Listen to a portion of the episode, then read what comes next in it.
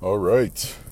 Just had an amazing meeting with some amazing people. I'll go on and on about that here uh, in the near future. But, uh, you know, just let me take a moment to express gratitude to them for being fucking incredible. I'm really excited about this. So, big things to come on that. And I know that doesn't mean anything to anybody but me, but let's move on. What happened at South by Southwest today? Yesterday or today, I'm not sure. But anyway, Peter D throws the gauntlet down on a new X Prize. And this thing is bananas. I'm not going to do it much justice. It's a Google search away if you want to hear a much more uh, eloquent articulation of it. But my understanding is basically how do we create a real artificial world? They're looking to leverage and combine virtual augmented reality type stuff with tactile sensory experience. How do you make it real? How do you throw a headset on and smell the sea spray in Tahiti? You know, how do you work in a lab remotely, like where you're interacting with instrumentation, you know, from your house? Like, you know, a bunch of scientists in different parts of the world want to collaborate on, you know, an experiment or a design. All right, well, they don't have to be there in person. They can all get the mind meld effect from a remote location. You know, I mean, this is insane. If they start getting traction on this, I mean, and again, you know me, I don't say if, I say when. But once this starts becoming a reality, well, now all of a sudden, things like interplanetary travel take on a new meaning. You know, if you have a base on Mars, you know, of course, people are going to have to go there to some extent.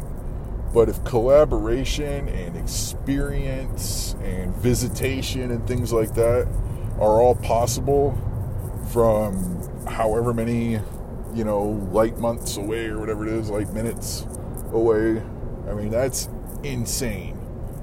You know, if you get to go visit, you know, places of beauty that maybe are not as welcoming to visitors as they once were, you know, or better yet, now you get to go visit places and have as real of an experience as if you had been there, but now you're fucking, you know, used sandwich bags and shit aren't, you know, all fucking it up. You know, you're not polluting the environment. You're not interfering or, you know, having impact on sensitive areas. You know, these are all, you know, potential fallout from from this advancement.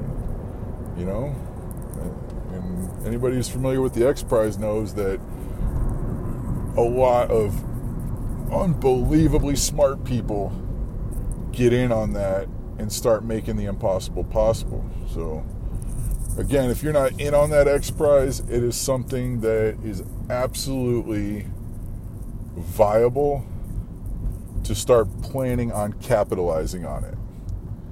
You know, I mean, that is one thing that I encourage everybody to do.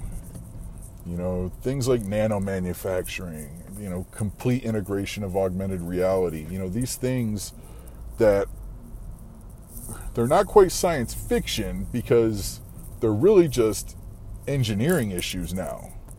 You know, the concept is there, you know, a, a bit of the framework's established, and now they're just trying to bring it you know, to prototype and then bring it to market. You know, these are the things that if you're on a four year path in college or, or even younger than that, or looking to pivot into a new industry, you know, these are the things that, these are the waves that you can ride, you know, because just like the original X Prize, I mean, now it's a viable business model. Elon is crushing absolutely crushing.